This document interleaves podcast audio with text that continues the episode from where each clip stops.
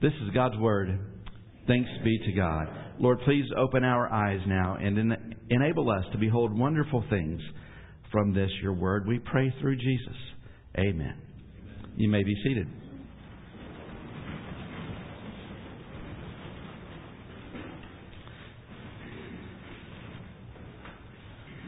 Well, this week is Valentine's Day. Um, maybe Wednesday. I can't exactly remember, but it's this it's this week, and uh, it's, of course it's a reminder, especially for the men like myself who uh, maybe uh, don't give it enough thought or planning or preparation. Uh, it's a reminder that we need to uh, up our game a little bit, ratchet up our uh, planning and our thinking about that. Um, it's a, as John was just praying, and I appreciated that prayer very much. It can be a hard week for many, uh, but it's also a great week for those uh, who are married to celebrate their marriage and ask each other good questions. I gave you like 10 questions the, in your Friday email. The last two weeks it's been in there. I've heard some have already participated in those conversations, and it's been interesting, I believe, from what I have gathered.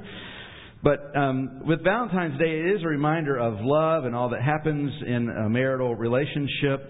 Um, and one of the things that studies have shown is that uh, you have to keep saying, I love you. Now, there's sort of the old joke that, uh, you know, a man uh, was asked by his wife, why don't you still say that you love me? You, you know, you, you, you, where, whatever happened to that? And he said, well, I told you I loved you on when we got married, and if, if I change my mind, I'll let you know. So, well, the, the, the reality is, and we all know this, that love must be expressed. Uh, it must be shown in actions.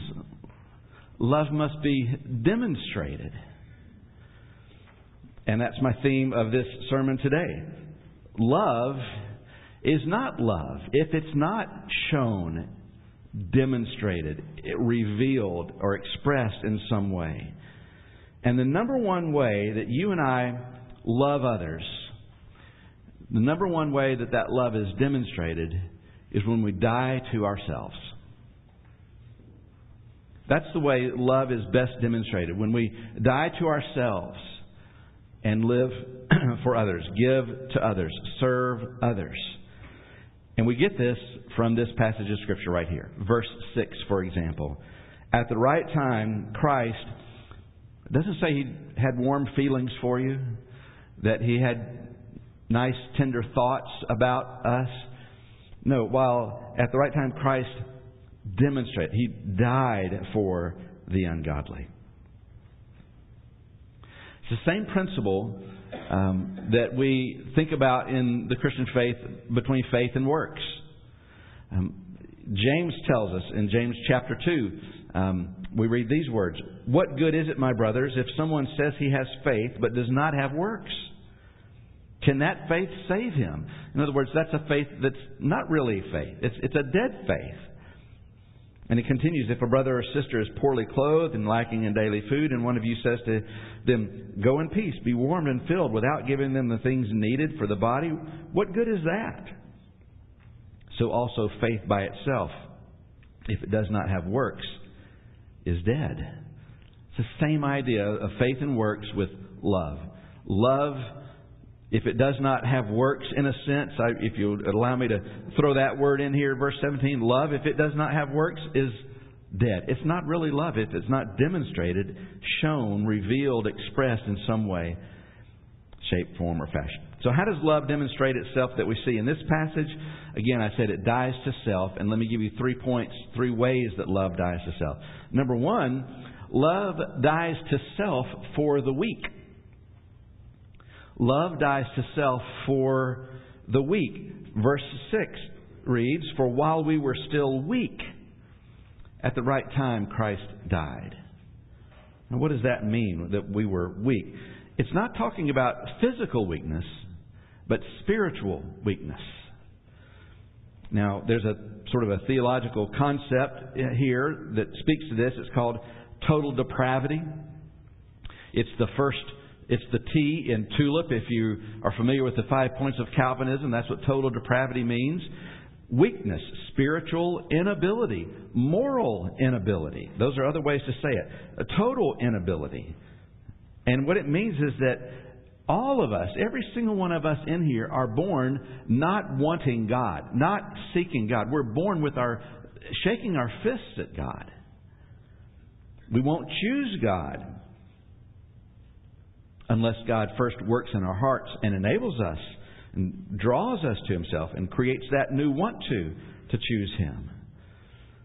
Sometimes people will think about this and they'll, and they'll realize, again, kind of another theological term for it is original sin, this nature that we have. And original sin doesn't mean the first sin. It doesn't mean that first sin that um, Adam and Eve committed in the garden. No, original sin means that we all, we are, originally, we have this sinful nature. Um, it, it, it's a part of how we come into the world, this sinful nature. Of course, the the original, the, the first sin was in the Garden of Eden, Adam and Eve, um, where they were told, don't eat from this particular tree. If you do, then you'll die.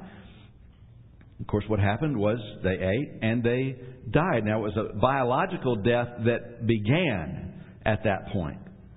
And then, of course, ultimately resulted in them lying in the grave. But even more so, it was spiritual death. That's total depravity. That's that's what we have. That's what all of us are. And apparently, I didn't exactly get it word for word this way, but the uh, one of the Lutheran confessions says essentially that even the rocks are more virtuous than man because the rocks didn't rebel. That's you and me, rebels at heart. So I ask you this morning, when you think about how love dies to, to self for the weak, and how do, how do you think of yourself? What do you think about man's ability? Many people say, you know, God does 99%, but but man has to do that, you know, that 1%, or, or some people say it's 50 50, but most Americans it's kind of the God does 99%, but I've got to do the 1%. I like the way R.C. Sproul uh, says it. He, he writes, The minute I am persuaded of that, will be the minute I climb down from my pulpit because I would have no hope whatsoever that the work of evangelism would be successful or, the pre- or that preaching would bring any fruit. It would be like a preacher preaching the resurrection with great eloquence in the middle of a cemetery calling the corpses to come to life. We're weak. We're totally depraved. Now, totally depraved doesn't mean that you're as bad as you could be.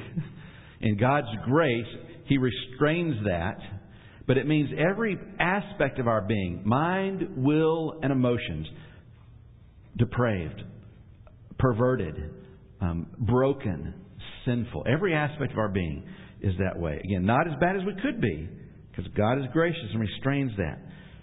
But we're the ones who are weak. And what we see in Romans is that love dies to self for the weak. Again, this is you and me. And it should make us, when we're honest about our character, our nature, this sinful nature that we all have, it should make us very thankful for the work of God and what He's done in our life. It should make us very humble. It should make us not at all self righteous. That's, this is us.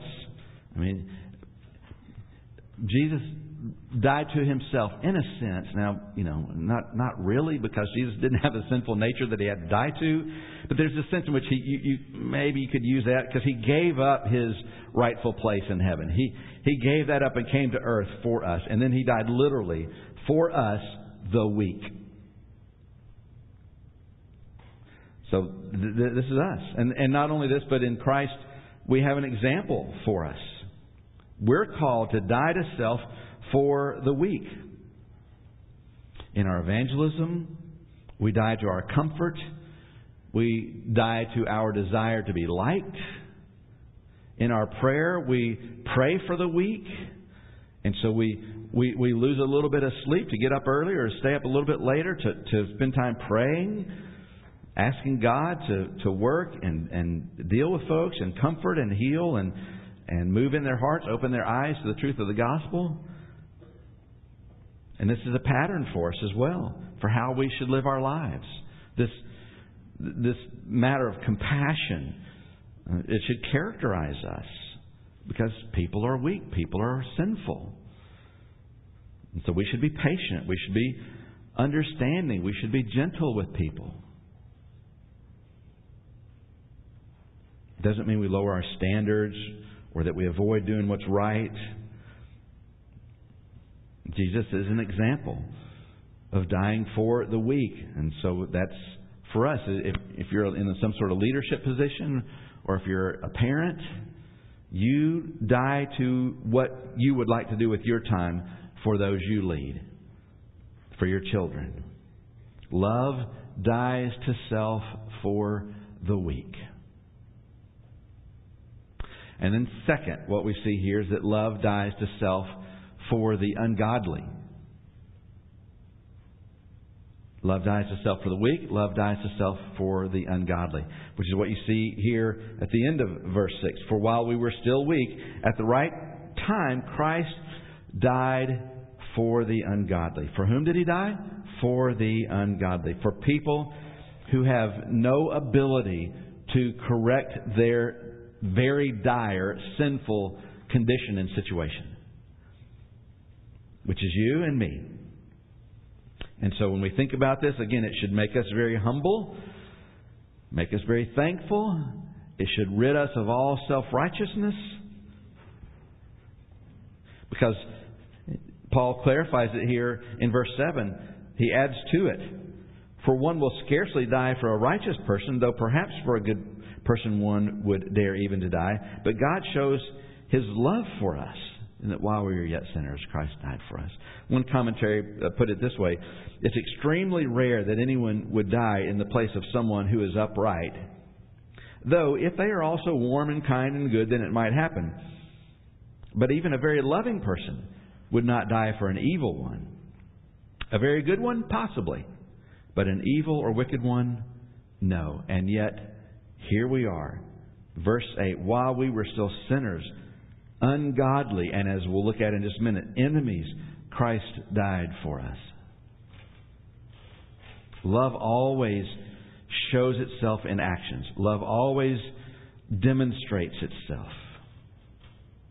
I want you to think about some of the different types of of, of God's love. C.S. Lewis, of course, of course, has a great work on that and uh, I'm not going to reference that here at this particular time, but um, R.C. Sproul notes that there are three types of, of God's love. One is a, a, benevolence type of love. And a benevolence type of love is uh, God's just general demeanor or attitude that He has toward the world, and that is one of love, goodwill toward the world. That's, that's God's basic attitude and stance toward the, the, wor- the, the world. It is, um, it is goodwill. And that's a benevolence type of love. And then there is beneficence, which is not just goodwill, but good acts. God causes His rain to, rise, to his, his rain to, to fall on the righteous and the unrighteous, the Bible says. And that's God's goodwill expressed in actions. But then there's a third type of love um, that I'm going to I'm changing the word here to beloved love.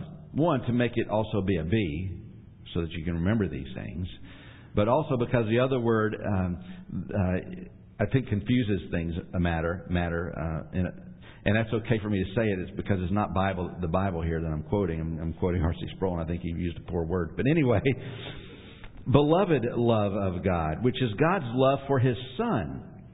And God loves the Son so much, the Father loves the Son so much that when we're united to Him, we get all of that. It, it, we're like, it's like we're collateral damage in a sense. There's so much love for the Son that it falls on us. We are united to Him and it comes to us as well.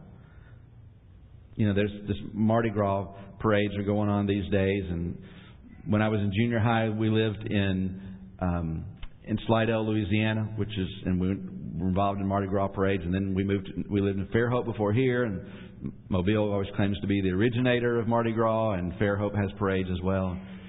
You know, you're you're there, and people on the float, which I've never been on a float, but people on the float, they, you know, the, the parades are going on, and they're looking at everybody, and they're humming stuff, you know, plastic toys and beads, and down in Mobile and Fairhope, it's moon pies. They they hum moon pies at you, and so all this stuff is coming at you, and um, and it you know it misses the person that, that they're intending it for. You know they throw it for the little kids, and it, it misses that person, and so you get all the stuff that falls to the ground. That there's a sense in, uh, of that type of love of God for the Son. There's so much love for the Son that when we're united to Him, we get it as well.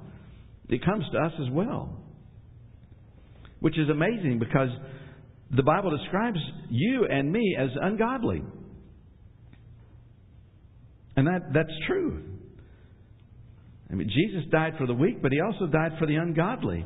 I mean, we, we may fancy ourselves as a good person, but the reality is there's nothing in you, there's nothing in me that makes us attractive to God. That makes him think, you know what? That that character right there, he, he really has done a great job. I'm going to I'm going to I'm going to reward him by no. We're ungodly. Dying to self for the weak, for the ungodly, you and me. And and it's examples for us as well. Because people are difficult. You're difficult. I'm difficult. We are all difficult. We have a hard time getting along. But moving away from problems doesn't solve them. Now, it might ease the tension for a minute, but in the Lord, we see an example of God moving not away from ungodly people, but toward them. What do we do? You know, we see some ungodly behavior and we're flabbergasted. We, we want to get away from that person. We're, um, we're appalled at that. We, we need to remember what, how the Bible describes us. We need to quit being so self righteous. Love moves toward the ungodly, not away. Third, love dies to self for enemies. Love dies to self for the weak. Love dies to self for the ungodly. And lo- love dies to self for enemies, which is another wonderful explanation of who we are, right? Verse 10 For if while we were enemies we were reconciled to God by the death of his Son, much more, now that we are reconciled, shall we be saved by his life. More than that, we also rejoice in God through our Lord Jesus Christ, through whom we have now received reconciliation. Jesus said to love your enemies. In Matthew chapter 5, he says, You've heard that it said, Love your uh, neighbor and hate your enemy, but I tell you, love your enemy. Pray for him who persecutes you.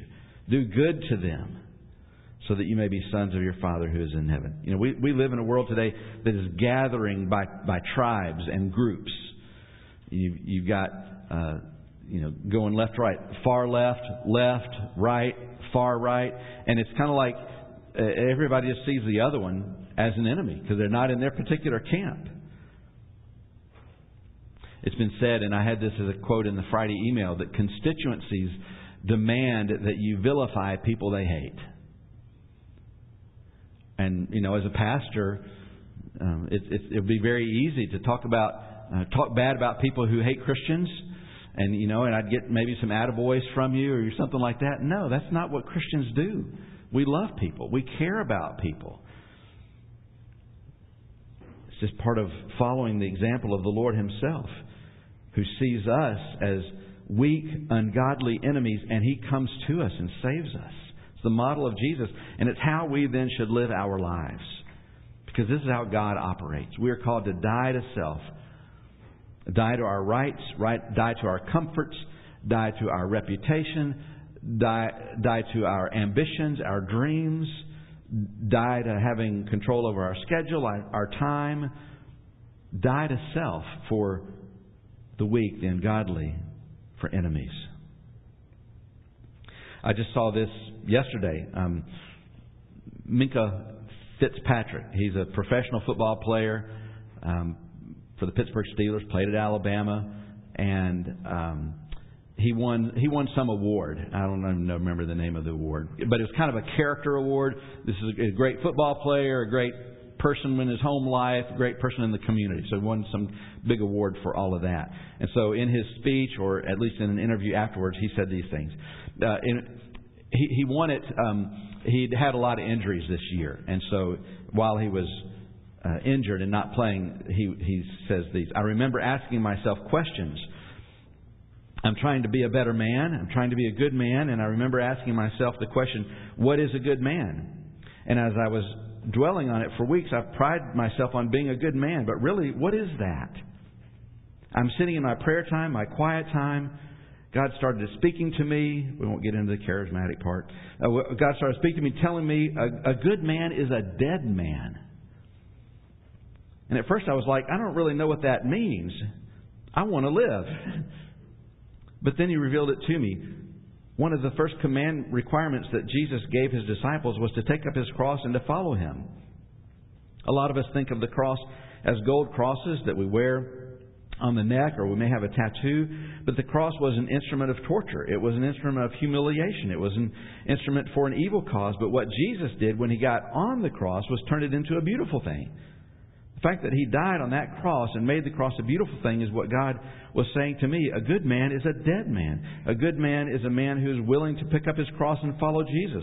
A good man is a man who's willing to get up on that cross daily, sometimes multiple times throughout the day, pin his flesh to it, and continue to follow Christ. That's the idea. Love dies to self. And, and we, we all like to think that we're loving because we have some tender thoughts for somebody. We have a, you know, we have a, some affection for someone, but we're not loving until it's shown.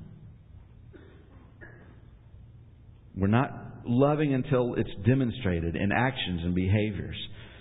Another writer put it this way It is altogether too easy to love and care in the abstract.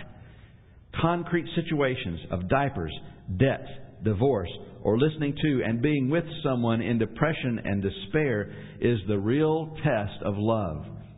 All of us are tempted to audit life rather than to participate fully and to be tested by it. I'll read that last sentence again. All of us are tempted to audit life. Ever, I've never taken an audit class, but what I understand is you sit in there and you you kind of get a lot of information, but you don't really engage in it. You don't have to take the test and all that. All of us are tempted to audit life rather than to fully participate and be tested by it. We're not loving.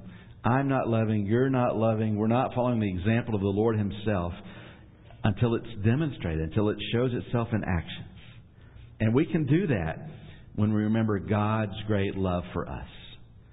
While we were yet weak, ungodly enemies, Christ died for us. So, for whom are you dying? For whom are you demonstrating love?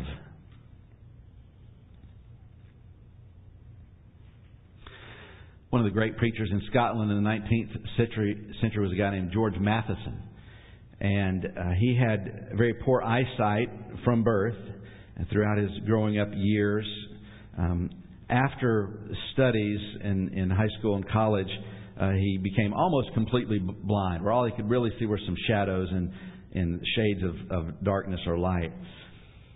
At one point, he was involved with a young woman, uh, but that ended because she didn't want to be married to a blind guy and spend the rest of her life with uh, a man who was blind. And then his sister really served as his assistant. She she wrote his letters. She dictated, uh, received received dictation for his sermons. Um, and she, I mean, she was instrumental to him. And then she uh, ended up getting married, and so she she in a sense left him too. I mean, not that they were estranged, but she wasn't able to be that for him anymore.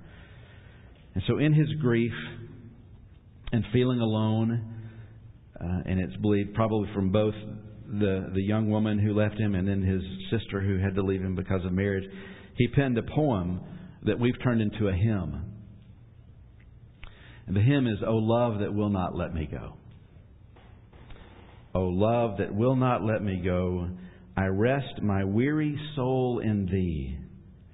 I give thee back the life I owe, that in thine ocean depths its flow may richer fuller be. O joy that seekest me through pain, I cannot close my heart to thee. I trace the rainbow through the rain and feel the promise is not in vain that morn shall tearless be.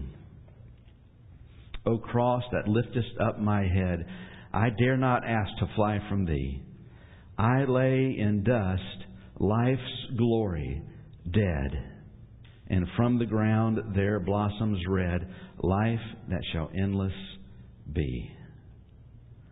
You know, you can only have that type of love for God when you recognize that you are weak, ungodly enemies of God. And He has saved us despite all of that. He has demonstrated His own love towards us. That while we were yet sinners, Christ died for us. And that makes us humble. It makes us thankful. It makes us sing things like this. Let us pray.